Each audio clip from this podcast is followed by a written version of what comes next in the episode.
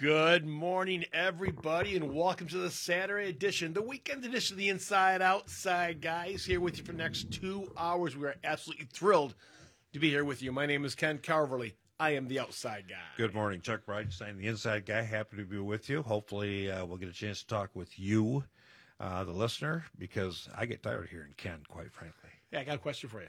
Oh, this ought to be. What is that? I have no idea. What is that, that thing shining through the window? in the sky? That would be the sun.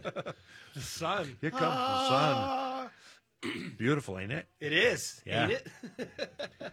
You know, ain't is a colloquialism that is now in the Webster's Dictionary. Is it It's really? an American colloquialism. There is no proper English anymore. You know what? I don't disagree with that. Yep. English is the most confusing language there is. And I got to tell you, I get emails from people, and I go, this person shouldn't be writing like this, but okay. this person should not be allowed to use ink and paper, even digital paper. so, how was your sump pump doing last few days? Great. I told you I keep a spare, a very nice, expensive spare right there, but I hear it.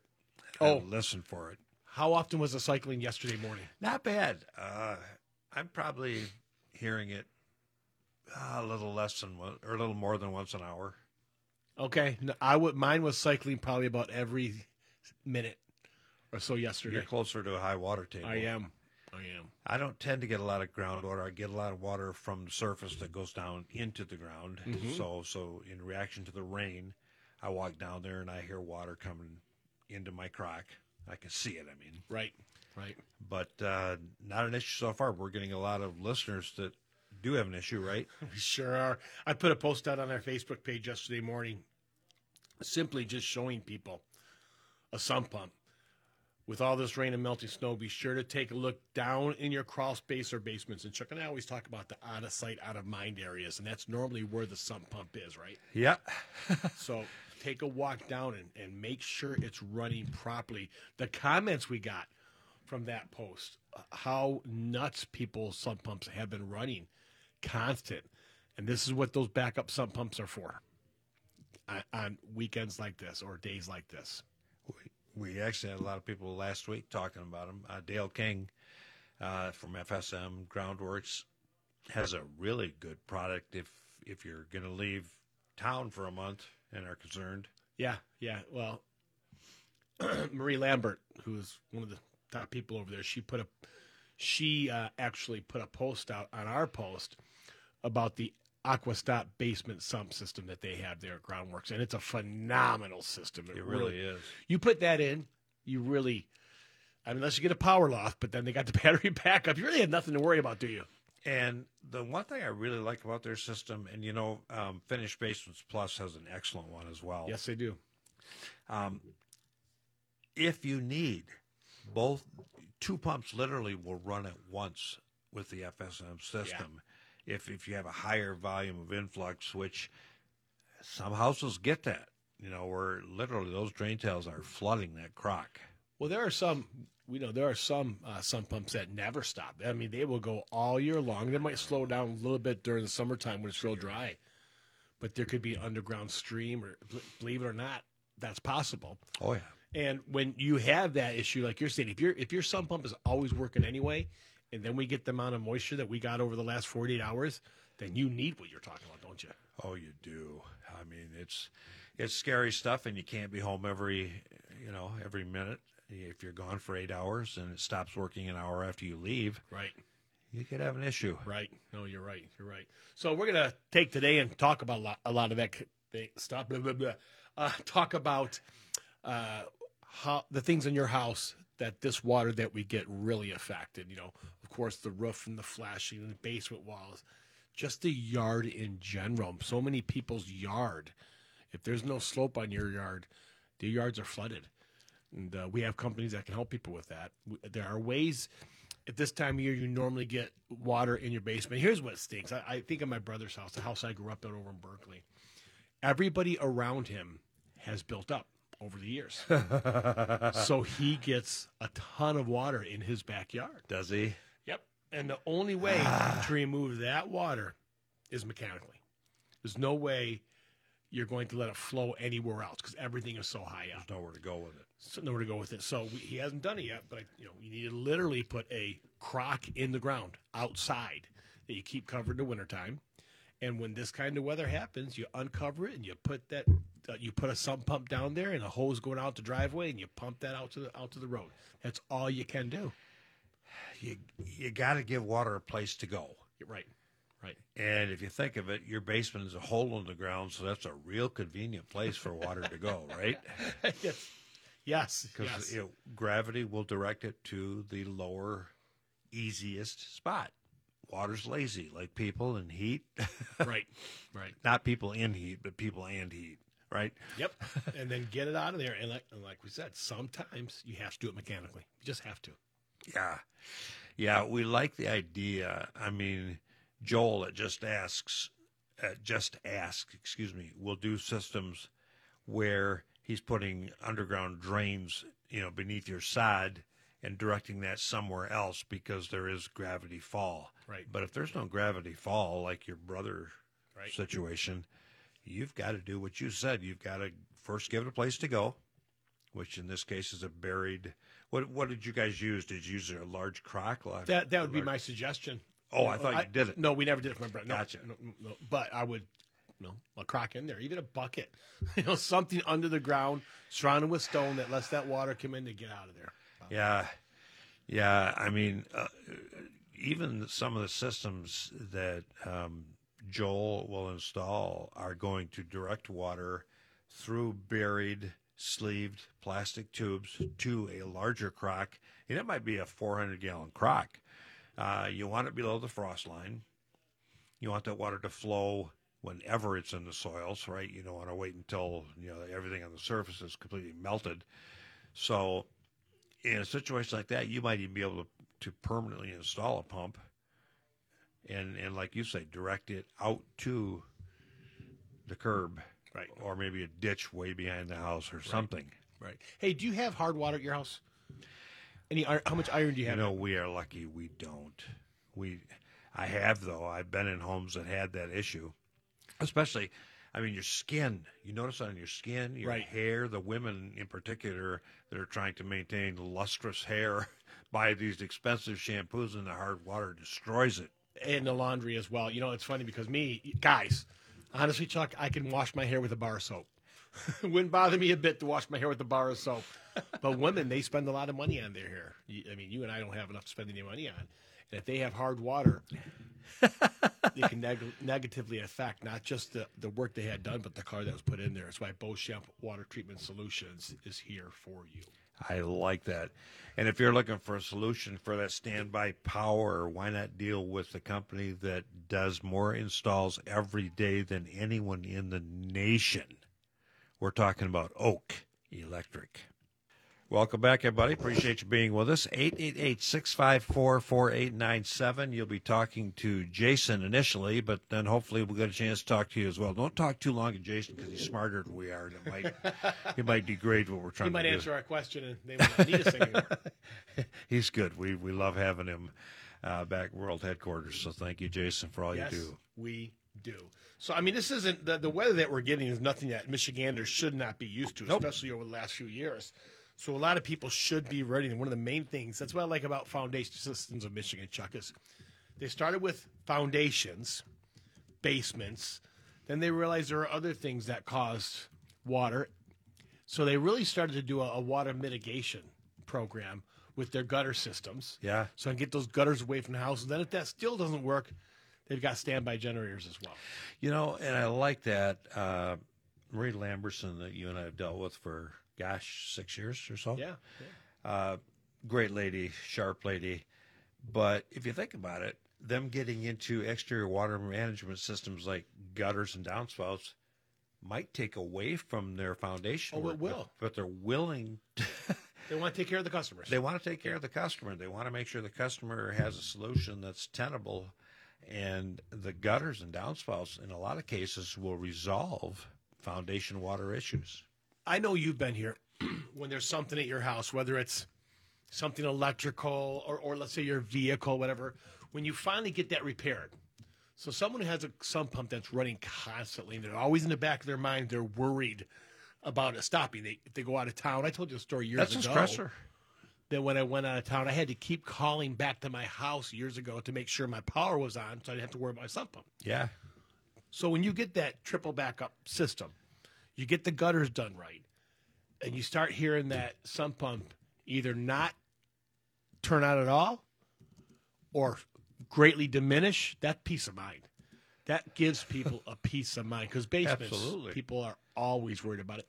And it's funny, we had someone comment on our post yesterday that they just have an indoor lake basically this time of year in their basement, and it's no big deal.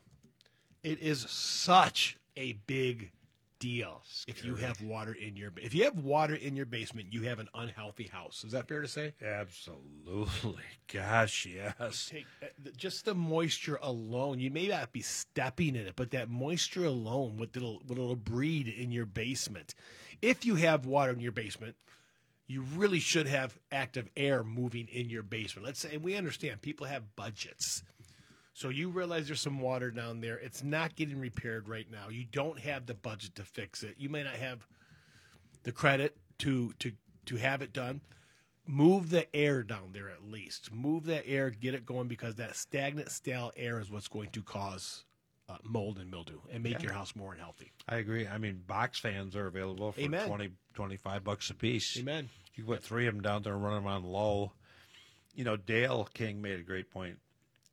We nothing against the um, water-driven sump pumps as a backup system because they're extremely dependable in situations where you have city water. Right.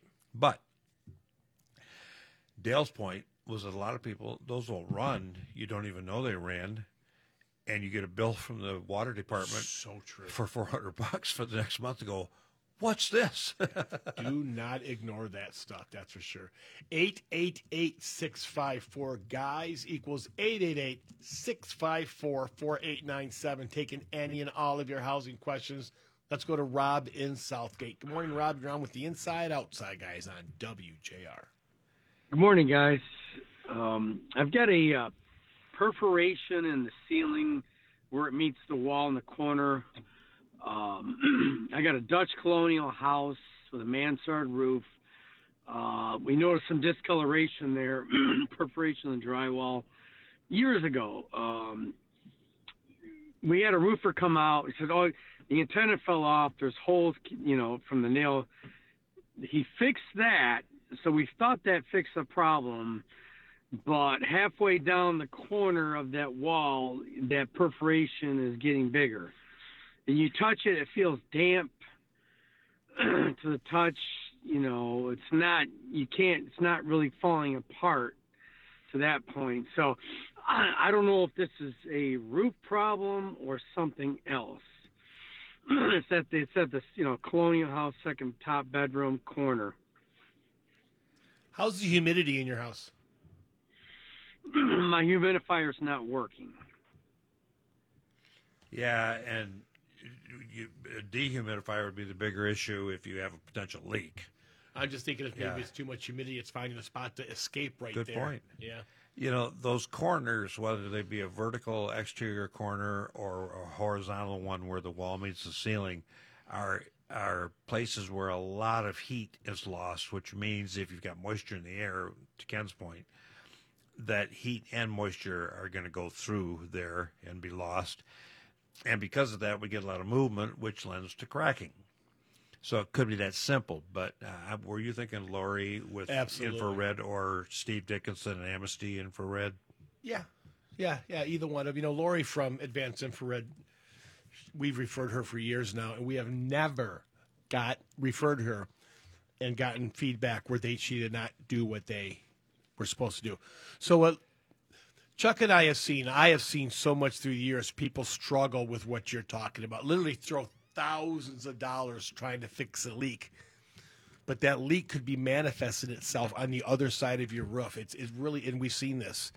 So hmm. leak finders, advanced infrared, they'll come in and they'll shoot that area and they'll be able to figure out where that leak is coming through. Of course, there's an upfront cost, but it hmm. saves you from throwing a lot of money It's going to be a few hundred bucks to, to, to know where the leak is. Then you can solve it. Yeah, and she comes out and they they mimic the leak. They'll they'll have a hose up there, dump excuse me, dump water up there, and then they'll send you a detailed report with pictures and pictures of the infrared to be able to tell you exactly where it's coming from. So that would be our suggestion. It's further note that I there was mold in the attic. Okay, so like oh crap, there's heat getting up there. So uh, that's when I had the roof guy come out. He repaired the shingles, put some vents up there. Then I had the cellulose insulation sprayed in the attic. This was about five years ago, but that, uh, like I said, that perforation in the corner is going down to the corner of that bead halfway down the wall now. So it still sounds like a roof leak to you, or could it be something the siding or? Well, with the mansard roof, can you get behind it? Can you get above where that leak is inside the attic? It's so far back. It's on the other side. it's uh, Yeah, I and like the this, problem it's full there- of cellulose. with a lot of mansards, and for people that don't know what we're talking about, the mansard is a roof where the second story, literally on the exterior, looks like part of the roof. It's what we call a battered rafter that's just at a slight slope, but there's shingles on it, and then there's a low profile roof on top of that, uh, top of the house on top of that. So you don't have a lot of room for either insulation or to visually access uh, the insulation above the top of the exterior walls. Does that make sense? Mhm. I, I So guess I- if I really had to, I could climb all the way through it. It, it wouldn't be fun. Well, No. that's why you might want to let Lori do it. Yeah, I'd Okay. find I'd find the leak first. Um, Absolutely. It's most likely to be at the juncture of the top roof and the battered rafter or mansard roof. okay. But we would do that first, and if you can hang on or keep listening, we'll give Lori's number out after the break. Yep. When we come back break, just keep listening. We'll give her number out, and you can always find it at the InsideOutsideGuys.com. Joe from Tecumseh has a flooring question when we get back from break. In the meantime, vinyl siding, Chuck. Anyone make it look as pretty as Pro Improvement? You know, you've got to have really good siding, thick siding, and, and beautiful color fast siding, and Pro Home meets all that criteria. Long, long, long time team partner can cure the house uglies. Pro Home Improvement.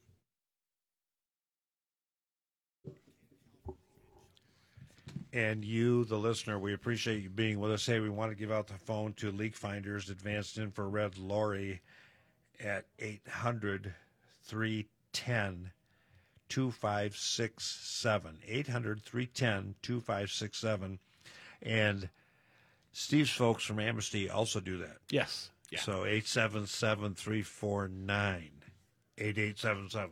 Oh, wow. It's the I'm 877 that makes that easy. I'm 877 impressed. 349 8877. and they're all going to be busy. Bottom line, they're all going to be busy with all this rain that we've gotten. So if you if you need them, get a hold of them ASAP. And our advice for years has been first find the leak because you made Yes. the point. Yes.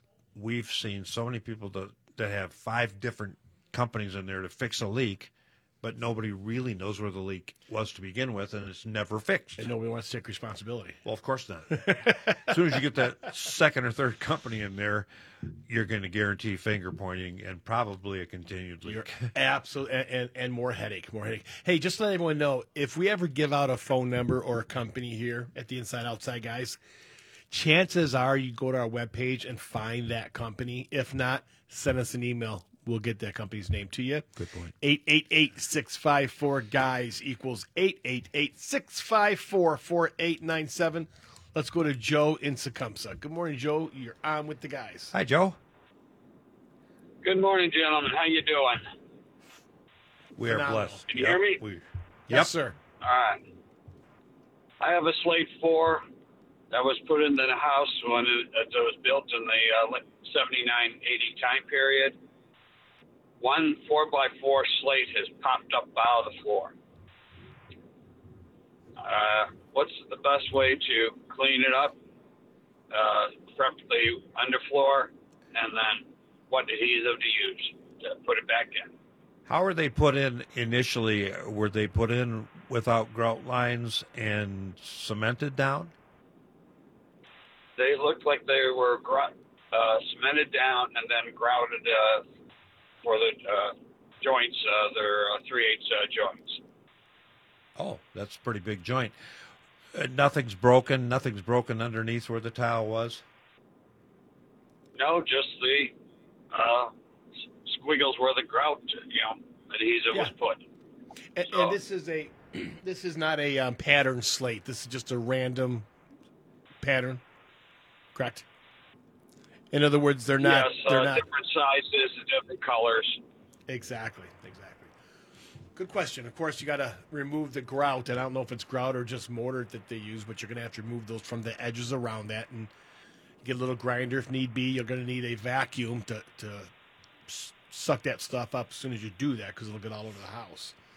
and basically any good adhesive, you know, a PL adhesive, a 300 that they sell for exterior landscape, I'm sure will work inside. But one of the things you want to do, which is really important, is when you when you take it out of the tube, you want to have one of those little um, knives with you so you can push it down and get those grooves. You know, like when you're laying tile. You know what I'm talking about? Yes. Okay. So put that adhesive in there, use that tool to spread it all out. Put the piece of slate back down and then wait. Wait a day or two before you grout. Now, to match the grout, you can probably go online and find a place to match that grout or someplace like um, Genesee Tile or any of those uh, Floor and Decor. Yes. Yeah. Yeah. Now, if you really want to make sure you match that right, what you need to do is how do I explain this? Mix just a little bit, a very little bit. Set it on top of one of the grouts, It- it's something like the size of a marble. Set it on top of a piece of grout in a corner and let it dry. And then stand over it and see if it looks good, see if it matches real good. And if it does, mix it. If not, put a little dye one way or another, dark dye one way or another to to manipulate. You the guys ran into that in masonry all the time. all the time. All Well- the time. Yeah. The grout is still intact. It hasn't chipped. It's just the tile itself popped up. So Okay. When you put that piece of slate back to- down, your only concern is going to be that little. I mean, even though it fits right back down, there's still going to be water. It's going to be go around that when you wash the floor. Make sense, Chuck? Yep. right. So I'd want to I'd want to get that sealed, even if you can take a little bit of that adhesive and put it along the edges, and then wipe it down. I'd want I'd want that edges of that to be sealed. And if you buy a good grout sealer, it can't hurt you, you to go. put a bunch of that on and then let it slowly cure out. Um, That is a silicone base, so it's it's a uh, very liquidy version of the type of clear caulk that we would recommend for most of situations too. I like that look, especially indoors. I really like that look. Um, a good breathable sealer, uh, a water-based sealer, if you want to put over top, would work great on that too. You got to be careful because if you use a a solution-based sealer, you'll, it'll get tacky. Yeah. Very important that you use a water-based. It might turn yellow. Yeah, exactly. Make sense? Sounds good. Thank you. Good luck, Joe. Thanks for the call. 888-654 guys equals 888-654-4897 taking any and all of your questions chuck i know we have uh, our good friends at diamond kote building products want to remind people we're going to have some of those shows coming up again where we visit multiple locations that that sell the diamond kote product and chuck what a beautiful product that is Oh, we love it. It's funny. I uh, looking at the uh, setup that they had at the show in Novi last week. Uh, Gary did such a nice job of displaying that product, but you've got you've got to touch it, feel it, interact with it um, to understand why it is a premium product. And any premium product is going to cost more. I mean, no matter what you do, if it's a premium product. But the 30 year fade warranty, the any color you want. We had emails this week about people wanting to paint vinyl siding. You never have to do that with this product, ever. No, I mean, uh, based on everything we've learned about that product, including the company that stands behind it, it's a forever product. And what makes it, we talked about this last week, what makes it as good as it is are the accessories that go with it. I'm thinking of the uh, exterior corner posts that have the recess. It avoids caulk Yep.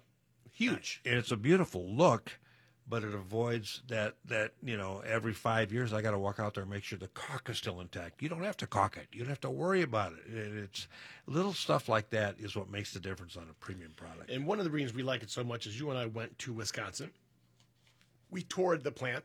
We met the people that make the product. We met we met a gentleman they call the mad scientist over there. that if you give him a color, if you want a color, you send it to them. He will make that color no matter what it is. Do you know any other siding companies that provide that service? Because I've never even heard of that service. So Diamond Kote Building Products. If you're thinking about residing your house anytime in the next couple years, do yourself a favor, check them out. You can find them at the InsideOutsideGuys.com. I agree. And you know, talking about Joe gluing that tile back, I, I have to say I have I have glued more tile in more situations successfully, exactly as you told Joe how to do it. We've even done it outside on concrete in Michigan. And I never expected that to hold up, but it does. Tile does not belong outside in Michigan. I know. It just does. Every time I see it, Chuck, I just shake my head. I know. We did it on a commercial application. That's where, where you normally see it. You're right. Where someone wanted it done. So it was an unheated foyer that walked out onto a sidewalk under a roof. And it was done with the caveat to the owner that this probably won't last. Okay. But I remember going into the, into this place 20 years later and being shocked. It was dirty and greasy, but it was still solid and it wasn't busted up or cracked or displaced. Well, I got to tell you, the reason of that was it was obviously installed properly. Yeah, now people don't know, but when you're laying product like that, let's say you have a, a bucket full of mortar, you have a bucket full of grout. If you have a bunch of grout as you're laying this, it's been sitting there for an hour or two you you you shouldn't and you well you shouldn't remoisten it. You shouldn't put water over it and remoisten it because then once you use it, it is a weaker product. So the key with any concrete, any mortar, is it's as fresh as possible when you lay it down. When you do tile work and you're able to put mix more and put it right down, it binds so much better. Anytime you put more water in anything, whether it's concrete or lemonade, it's going to be weaker. It's going to, yeah, you're going to dilute it. And it's funny because you, you first mix it, then you let it set to do what we call slaking. And there's a difference if you've ever done it with a dough for bread or for That's corn true. muffin Yeah. or any of those. But it's like five to seven minutes. Right. It's not an hour, and it's certainly not in the hot sun. Amen. Amen. it's not on a dry piece of plywood that's soaking up water. And then if that tile, and the key to exterior tile, let's say you want to seal that tile, you have to find a sealer that soaks into the joints more than the tile itself. I mentioned this earlier. If you seal the tile with the wrong product, it'll get sticky and tacky. But you want those joints, you want the water to hit it and then bead right off. So you, if you have exterior tile, it's time for a sealer on it. Yeah, and you're you're you're effectively sealing the joints because the tile itself Exactly. is going to be glazed or something. It's going to have a, a baked finish on it. So as long as you wipe that sealer off the tile, you're in good shape. But I soak the joints. It's amazing to me, Chuck, that anything, see, anything a quarter inch, really in Michigan, anything an inch and a half or less should not be put exterior. When you see people doing slate work, it should be at least an inch and a half slate because that frost will get, un- get under there and it will separate from the substrate. So it gets down in when, when you do slate exterior, if you don't make sure that every bit of that slate is resting on mortar and there's no air pockets underneath it, because air pockets will fill full of frost, and that's what will pop that. And homeowners have no idea. All they know is it's going down.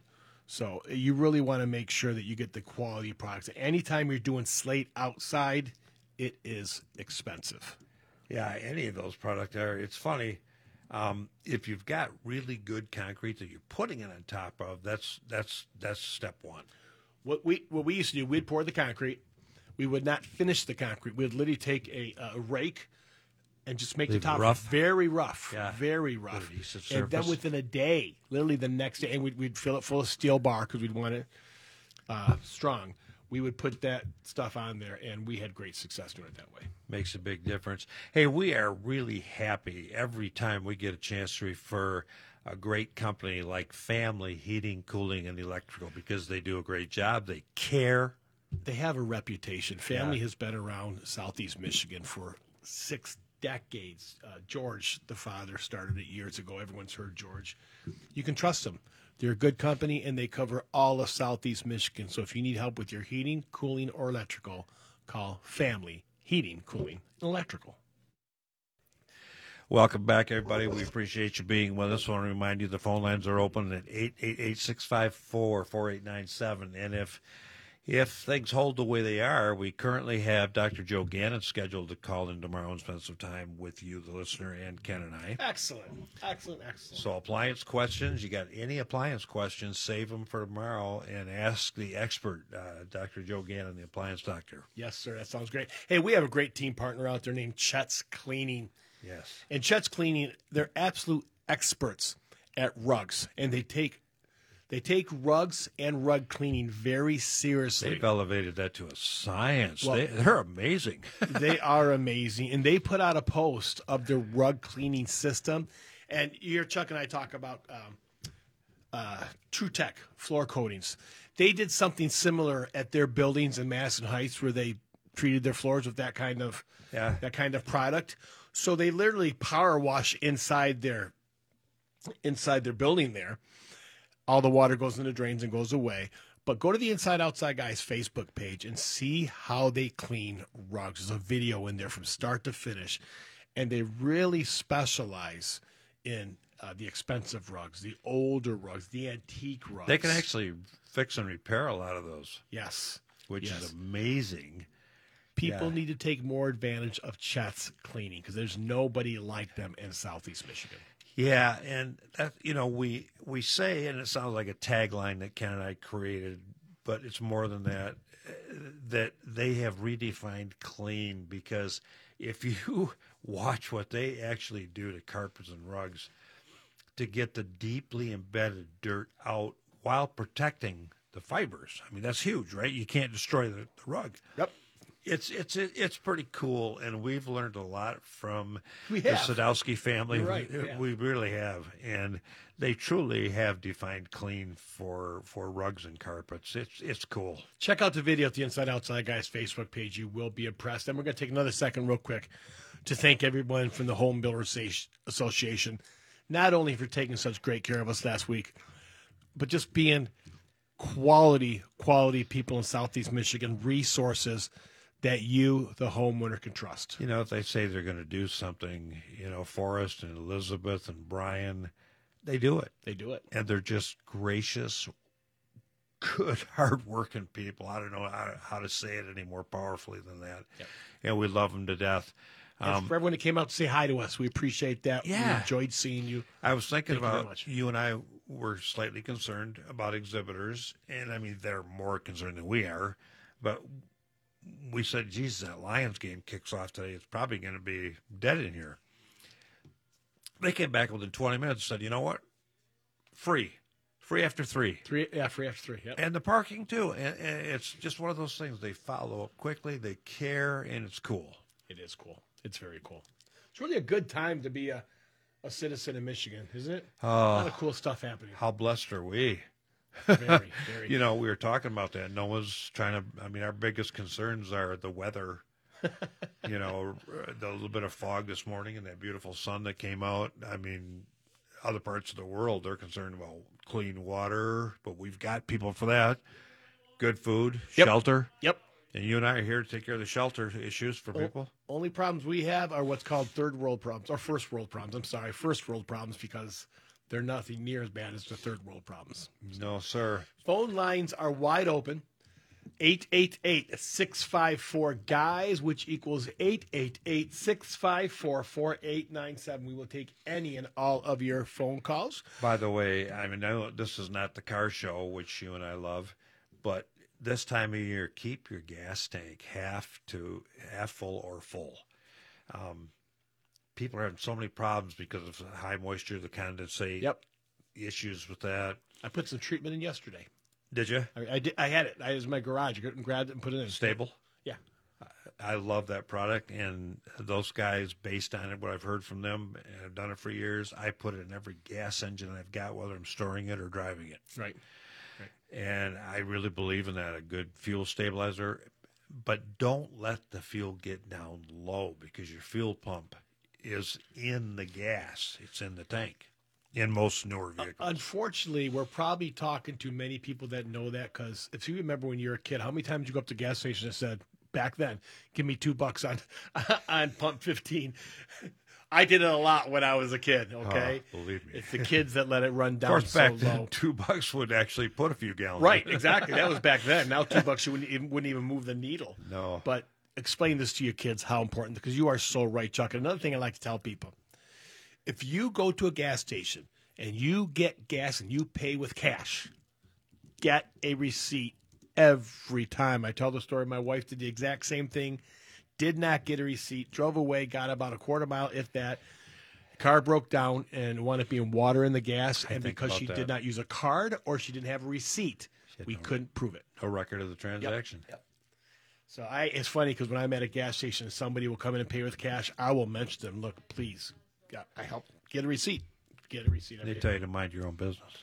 You know what? Maybe I should, but usually it's someone I can tell is a nice person. I'm not, you know, not going to say kidding. it's someone I think is not. So, so 888-654 guys equals 888 654 4897 leaks on the roof. This is something that we we just had a phone call about it.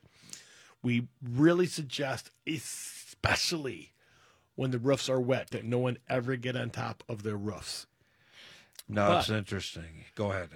When leaks happen this time of year, it's usually from a flashing or somewhere in a valley. And we'll talk about that more when we get back from break. Yeah, big time. You know, last week we got a chance to talk uh, a couple little times about things that we can do to make sure people are safe in their homes. But probably the best thing you can do is call the folks at Barrier Free Plus and have them create a design for you that maybe you can phase in over the next few years. I love that. You know, if you're getting to be old like you, Chuck, you know, you call them now, and you figure you'll be you'll be, uh, you know, what you got probably got three or four me- years left for you in a wheelchair. So that gives you three or four years to get that house ready with a company like Barrier Free Plus. And of course, I'm joking. As you age, to slowly make that house easier to live in, when you call a company like Barrier Free Plus. 888-654-4897. We'd love to chat with you. The phone lines are open. This show is for you since since we didn't let you in last week. Saturday and Sunday just flew by, didn't they? It did, Man. But we really enjoyed it. It's like a wind sprint, but we love it. We're grateful for it. But this is about you, so we'd love to hear from you. Um, people are adding sand to paint, and they're doing it for traction. They're doing it for aesthetics on the wall, give Okay. it some texture. But they should they shouldn't use sandbox sand. No, no. or playground sand, right? No, I mean at the worst you use a silica sand. Yeah. Thing is, it's so hard to find silica sand nowadays. It's always so in a bag. contractor's connection, maybe, or a good masonry supply, uh, a, a good masonry cement. supply. Yeah, would, would do it. Uh, silica sand we used to mix with white mortar all the time. Yeah, but you can't find silica sand in bulk anywhere. It always comes in a bag. Yeah. because it's so fine. If you load a truck with it the chiffons. and you drive ten You're miles, so fine. It's all gone because it's like an, an hourglass as you're driving down the road. It is such a fine, a little- small. Well, that's the beauty of it. It's uniform thickness and dimension and size, which is why we want to use it. And it's clean and it's dry. But you're, if you need a cubic yard of it, yeah, that's going to be tough. yeah, yeah. I've done that before. I've had to order literally a pallet full of silica sand. I know you guys, you know, doing what you did. If the weekender, like you're, you want to, uh, you're putting a concrete floor paint on the floor, but you want to add traction to it. They say a one to four mix, four parts paint, one part sand. Sounds like a lot of sand to me. It does. You know, that's funny you say that. I thought so too, but I haven't. That's one thing I haven't done much of. Right. So I thought you would be better uh, prepared to talk about that. But they said it does not degrade the paint to add more sand, which you would think it If would. you start off with the quality paint, I think that's one of the, the first and things. quality sand, you know, like well, no, Yeah, I no, mean, you're right. I got you. I got you. Instead of going out to kids' sandbox, you know, there might be uh, contaminants. I'll, I'll, leave it at that. I, Cats like sandboxes. I was they? thinking of that. Yeah, there might be cat stuff in there, but clean, dry, uniformly graded silica sand. Uh, sand. get a professional like McFarland out there, you'd be better off. 888 654 4897. Let's go to the phones and talk to Rick in West Bloomfield. Good morning, Rick. You're on with the guys. Hi, thanks a lot. I have a question regarding tankless water heater.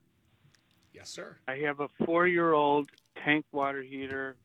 I've been researching Rinnai and Noritz, and I I'm kind of leaning towards the Noritz because they have a 25-year warranty, and uh, and I think it's a little more efficient. But I'm not sure whether I should pull my tank water heater um, uh, now and just change over. There's two of us in the house. At times there might be, vis- my kids might visit from out of town.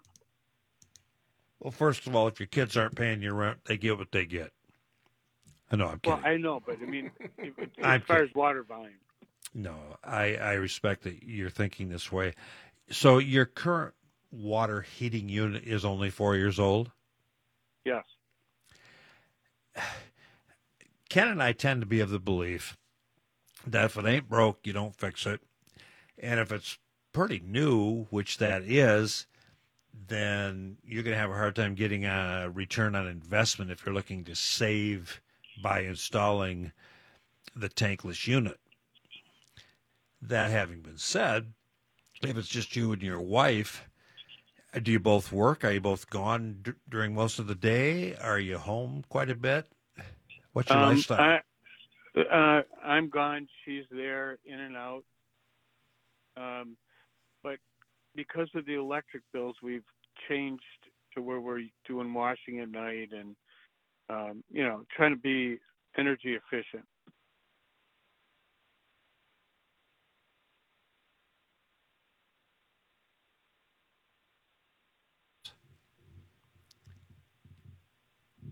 Hello? Are you there? Yeah, I'm here. We hear you, buddy. I, I must. Yeah, Is your is your current water heater electric or gas? gas, natural gas. So those are pretty inexpensive to run, and you know the the standby heat loss on that is lost to the to the. Is it in a basement? Yeah. Is lost to the basement, and the heat rises. So, in theory, you know, I, I appreciate that you want to be efficient and and you and you want to be good for Mother Nature, but m- my gut reaction is keep the one you got. You know, for another four to six years. Well, what did you do? You you kept one you had, but you literally had a whole unit standby sitting downstairs, didn't you? We're in the same boat. yeah, I mean, I'm thinking of yeah, my bride and I, and she works and I work, but we just decided to stay with the. Uh, I think I put a 50 gallon gas unit down there. A 40 gallon would would would have worked, um, and it got us through raising a family. You know, Right. which Now, uh, what, what, what, what, go what if you were doing new construction? Whatever anybody wants. The probably 20 years ago, I was on this lecture circuit with a gentleman that was working under a federal grant to try to get everybody to buy into putting standby tankless water heaters in their homes. And the longer he was involved with it, the less he believed that that's what everybody should do, which was somewhat ironic. Familiar. Yeah. yeah, we're dealing with that right now. I mean, initially he was just gung ho. Everybody should have one. Rinnai was the one to buy. Now there are several, including the other one you mentioned there, that I would buy in a heartbeat.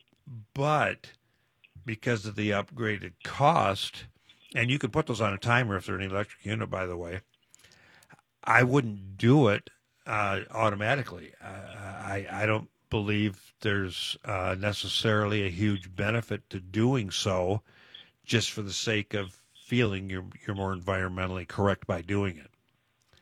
But if that's what you want, and you want an electric one, and you want to put it on a timer, it's a lot cheaper installed than a gas unit because the gas unit requires a uh, uh, stainless chimney. Then we've got some great suppliers. Um we've got you know Rinnai is a huge product you know, for one of our team partners that we strongly advocate for. So if you're thinking, so, so you have to actually have to have a fire uh, a chimney insert? Yeah, if you're gonna do a, uh, a a unit like that that's power vented and it's gas, then you've got the idea of converting an existing chimney or installing a separate new chimney for it, putting in a sidewall, maybe going directly out the wall with stainless. There are other considerations. Okay. Well, thanks a lot for helping me. Thank you, Rick. We greatly appreciate Let it. Let us know what you do, Rick. All right. Thanks. Thank you. Thank you. In all this rain, everybody, if you're one of those homeowners that your sump pump has been running constantly, if it's been years since you've had your gutters even looked at, and you think it's time for new ones, you want to get the larger ones. Everybody wants to get the larger ones right now. There's no reason to go five inch when the six inch are out there. The company you want to call for gutter and gutter protection is Atlas Home Improvement. Welcome back, everybody. Appreciate you being with us. Hey, I want to remind you of a couple things. First of all, we had our first snow. It's been washed away. But if you didn't shovel and you drove on it and it turned ice and you were putting salt on your concrete, I want you to drive down. There's a couple stretches, Ken, of I 75 that have been redone in the last few years that are beautiful. You and I talk about them. I mean, they are beautiful. The workers did a tremendous job. But you're already seeing where cuts, control joints intersect, that it's breaking away. Yep. I mean, it's two, three years old tops, and it's breaking away because of the Say it. Ah, Say it. I, I dare you. can't I dare you. kick me off salt. And we're just we just want to remind you, you know, you and I are if we were politically involved, we would be in the lobby to get rid of salt on the freeways. Totally. Totally. But notwithstanding that, we can at least be on the lobby to eliminate it from use on your driveway, sidewalks, and porches. How's that? You know what? And I'm going to give people more more advice because last weekend I went out towards your way. I had to go to a basketball game for my granddaughter, yeah, you did. and it was at a high school, and there was no fresh snow, but there were piles of snow everywhere, and there was so much rock salt spread across this concrete of this high school. Every bit of it, Chuck, unnecessary because there's nowhere anyone was going to slip. And that salt attacks concrete. We need to get rid of salt as a society used for those roads. Everyone's so mad about our roads. Be mad at the people that put that salt down on our roads because it makes absolutely zero sense that we use that. I mean, stay off the roads It's a- disgusting. in those bad conditions. Use sand, Yeah. use beet juice. Did you notice um, how many times you're on the road a lot? You're on the road more than I am anymore. But even I noticed piles of salt, Yes. Yeah. streams of it, where it if wasn't doing any good, and all it was going to do was tear up the roads, and it just disgusts That will me. literally, if you put that salt there, it will eat that concrete away. It'll eat the surface away. It's like putting a grinder on top of that surface. So, yeah, we are not real happy about the salt. Let's go to the phones 888 654 guys. Let's talk to Sid and Brighton. Good morning, Sid. You're on with the guys. Yeah, thanks for taking my call. I uh, just caught the tail end of your thing about silica sand for traction, and I have a real steep asphalt driveway, and I've been having my seal coat guy put grab or put sand in it. I don't know if he's buying the stuff that comes with sand or comes with grit, or is he just throwing sand in it? But the reason I'm asking, I want to do it myself next time. Can I buy seal coat with with grit in it, or do I have to spread sand into it? I could. I think you'd want to add it to it and buy a higher uh, quality product. It's going to be more expensive. That has more solids in it to begin with, and then thoroughly mix it. A lot of people don't mix it properly, and all the solids are settled to the bottom. So you're putting nothing but vehicle on for the first two thirds of the can, which does you no good. You're right. You're right. So, you're going to seal You don't, your, you don't your driveway yourself, Sid, with product that you buy from a hardware store? Is that your thought? That's what I was thinking of. Yeah. Okay. I Do don't know what if Chuck it's any says. cheaper than paying to have it done. Honestly, you don't sprinkle the, sand on afterwards. You you mix it with the mix, mix it with the sealer. Yeah, you're going to mix it right in.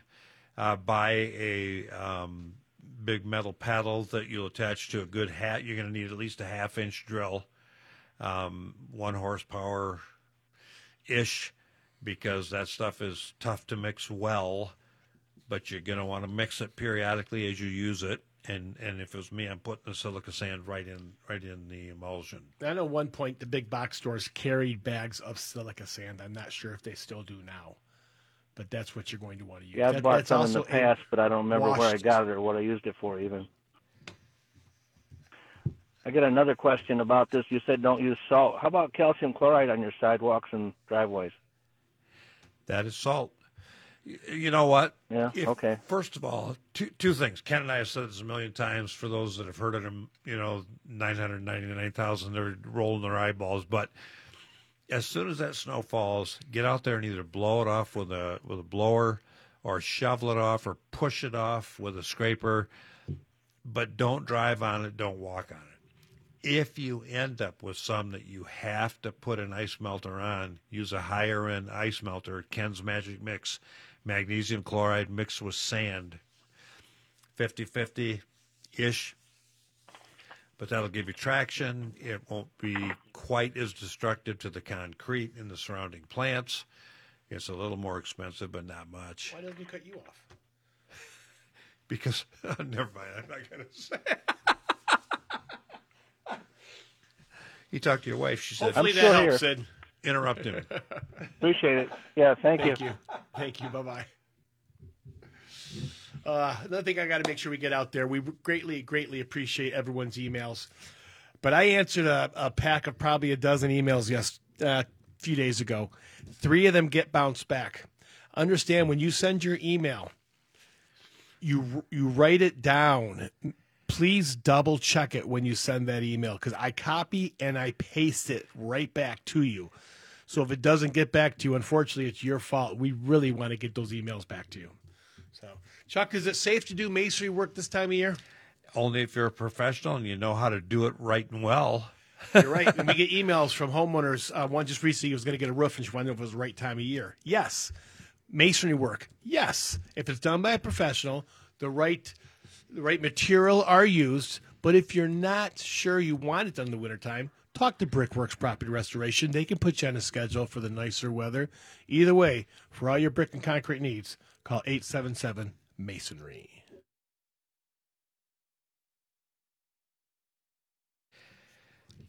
Speaking of professional contractors that we trust, a lot of you are getting water in your basements because of this crazy weather we've had. We've got a lot of great people Foundation Solutions 360, Foundation Authority, Base, Finish Basements Plus, FSM Groundworks. We trust all of those companies. We do. We do. They've all more than proven themselves to us. And we've had relationships with all of them for so long. We, we've known about them. I mean, Good people. Foundation um, Authority, the owner, we've known for decades. He's, when he used to have another company years Oh, ago. that's right. Another I company forget that. us. Yeah. So, and of course, FSM, the, the largest in Southeast or in Michigan, basement and foundation contractor. I want to go back to what we talked about just before we went on break about uh, we had an email this week of a lady that it got a, an estimate from a roofing company, one of our team partners, that said they do roofs all year long. And I actually saw a commercial this week. Uh, Victor does a great job in his TV commercials saying we do roofs all winter long. And of course, I talked about brickworks and masonry work. People our age, Chuck, are very used to when we were younger, winter came, construction shut down. It just shut down. Starting somewhere about the 90s, more and more, I think it had to do with the, the cooler winters we got, the better winters we got. Um, we all started doing more work and staying busy all winter long. I think in the Christmas time frame, everyone takes about a month off in this industry, or most people take about a month off in this industry. But when someone does your roof in the wintertime or any other time, as they're laying those shingles, they do their best. Sometimes it happens not to step on those shingles again. As they lay those shingles, they lay them in a way that they don't need to step on those shingles again. So if they're done right, which our team partners do, they wait till the hot weather comes. That hot weather will seal that roof down, and you get the same warranty whether they put that roof on in January or they put that roof on in July. And as a homeowner, that's what would give me the warm and fuzzy there. If they're telling me it's the same warranty either way. And I'd rather have it done in cold weather, or if it's my roof, than in hot weather. Because if you walk on a shingle in real hot weather, you you tear it up quickly and easily. Great point, Chuck. You Great walk point. on in cold weather, you don't. Plus the guys. I got to tell you, you and I have been on these crews, and on a Friday, it- Friday in August, after a week of working in plus 80, 90 degree weather, you're tired. Those guys up on those roofs are tired. So when it's cooler out, they're much more refreshed when they're up there. They're less likely to make a mistake. We have no problem with construction. Now, we would not recommend concrete this time of year. You can't pour anything on frozen ground this time time of year. However, it can be done if necessary. Yeah, and I'll tell you, we started doing winter work when we realized that, like you said, it's cooler. I mean, it was actually easier on the body once you got going. Amen. As long as, again, as long as there's no ice on the roof or anything like that. Chuck, I used to work in such cold weather, and here was the key to us: is don't take your jacket off, or or no, make sure when you go to lunch you take your jackets off, because if you don't and you walk outside after that lunch, you freeze your butt off. so that's one of the things about working in this kind of weather. 888-654 guys equals 888-654-4897. Let's talk to Craig in Bloomfield Hills. Good morning, Craig. You're on with the guys. Good morning. I'm leaving for three weeks um, in the first uh, three weeks of uh, March, and I'm wondering. Uh, I've got a two-story house with a basement in Bloomfield Hills, and wondering what I should do to close it up. Would you do anything, Chuck?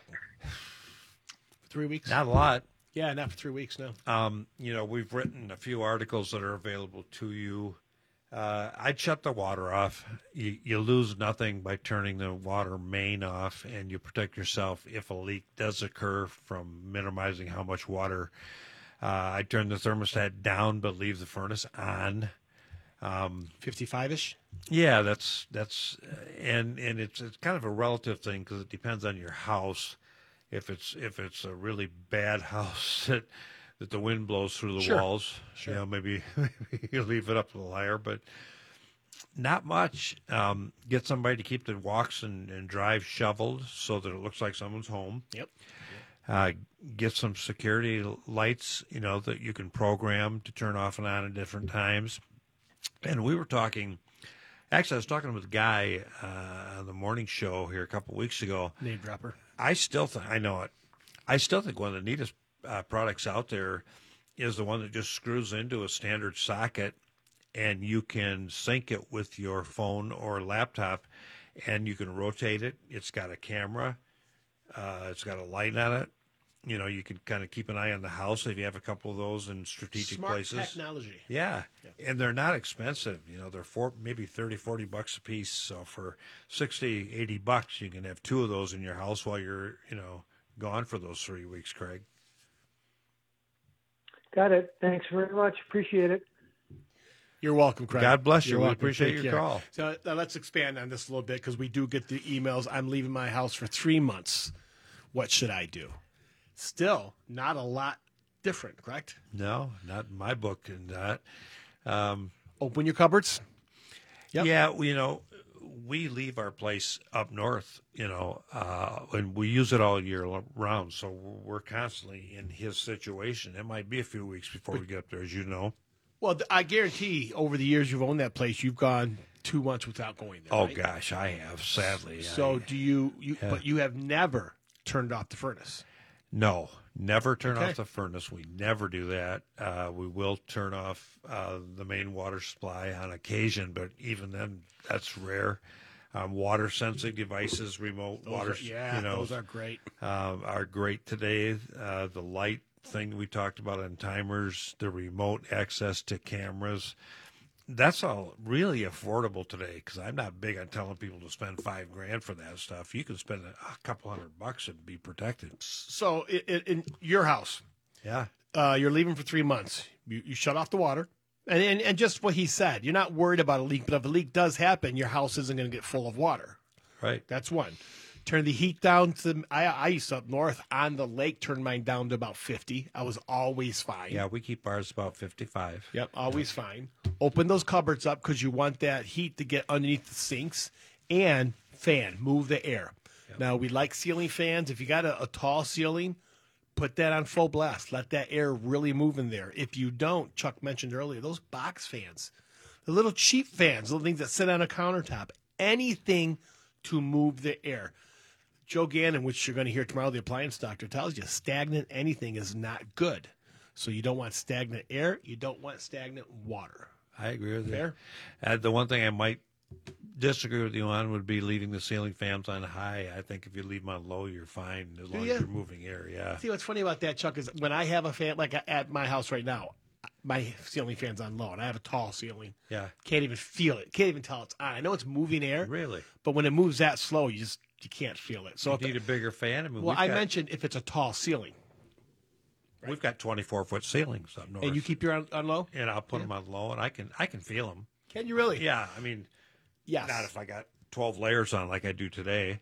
to answer your question, But if I'm sitting there with a short sleeve shirt, yeah. To Yeah. answer your question, I do need to replace that fan. My wife's been asking me to for the last couple of years now. You know, I did that um, in a, a room that we use a lot. I put a bigger one in, bigger diameter, Yes. And I it, it moves a lot more air. You know, it's another eight inches or so in diameter than the one we had up there before. Mhm. Other than that, same clearance, you know, with the ceiling and everything else. Sure. But just having those larger paddles and longer paddles makes a difference in how much air it moves. I get it. I get it. Moving your air, I guess, is one of the main things. If it's cold air, you don't want to move it, but to keep that, the pockets you talk about, you can set it at 55. Your thermostat may say 55, but is it 55 upstairs in the back?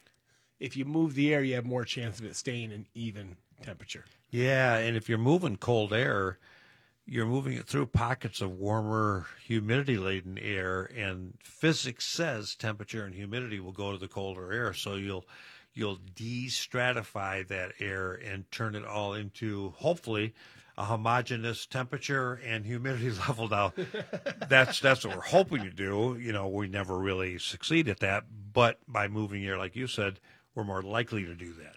888 654 guys equals 888 654 4897. Areas that this all this water can really affect. If you live in the country and you live on a septic, if you if your if your house is a septic, and you look out that area that septic fills and it's full of water, what do you think about that? I know.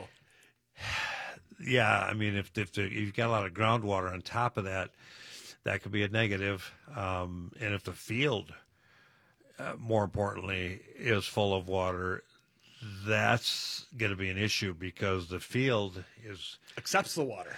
yeah, it's supposed to get rid of water either through evaporation or leaching down into the soils.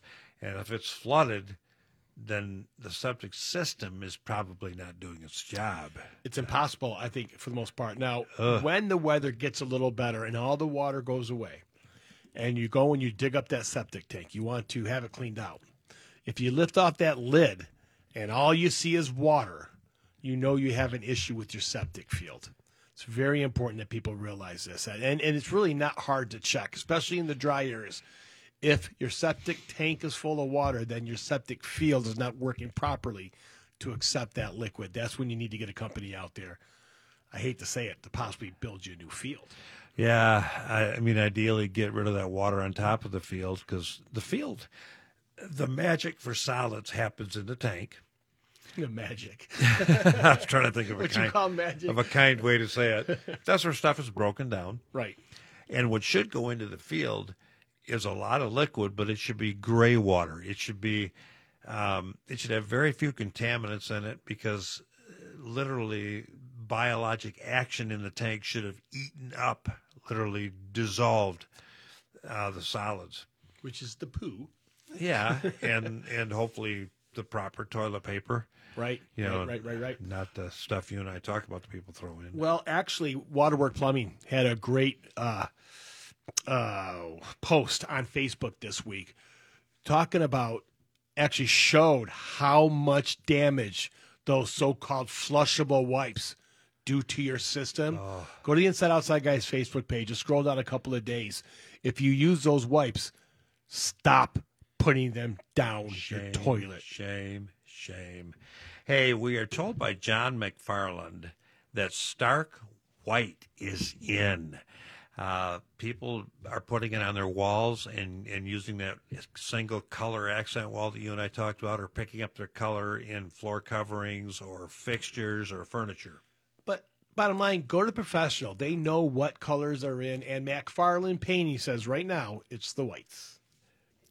Welcome back, everybody. Appreciate you being with us. Want to remind you that we will be here tomorrow at 10 a.m. from 10 to noon. Regular time. Gosh, that's cool. Yes, What a gift. we're back.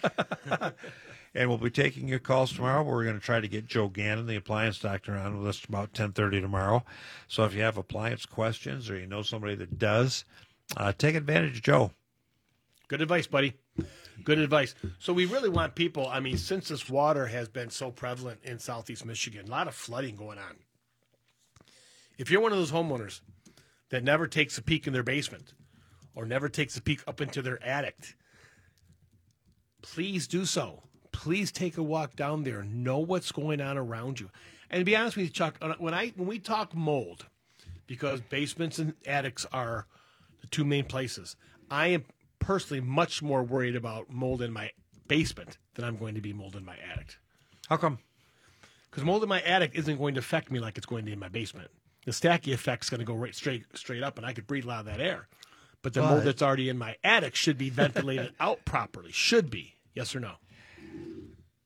The stack effect, you know, like Dale King was talking last week, uh, you know, the air coming up through your living area oftentimes does originate in the basement, but oftentimes it does not either.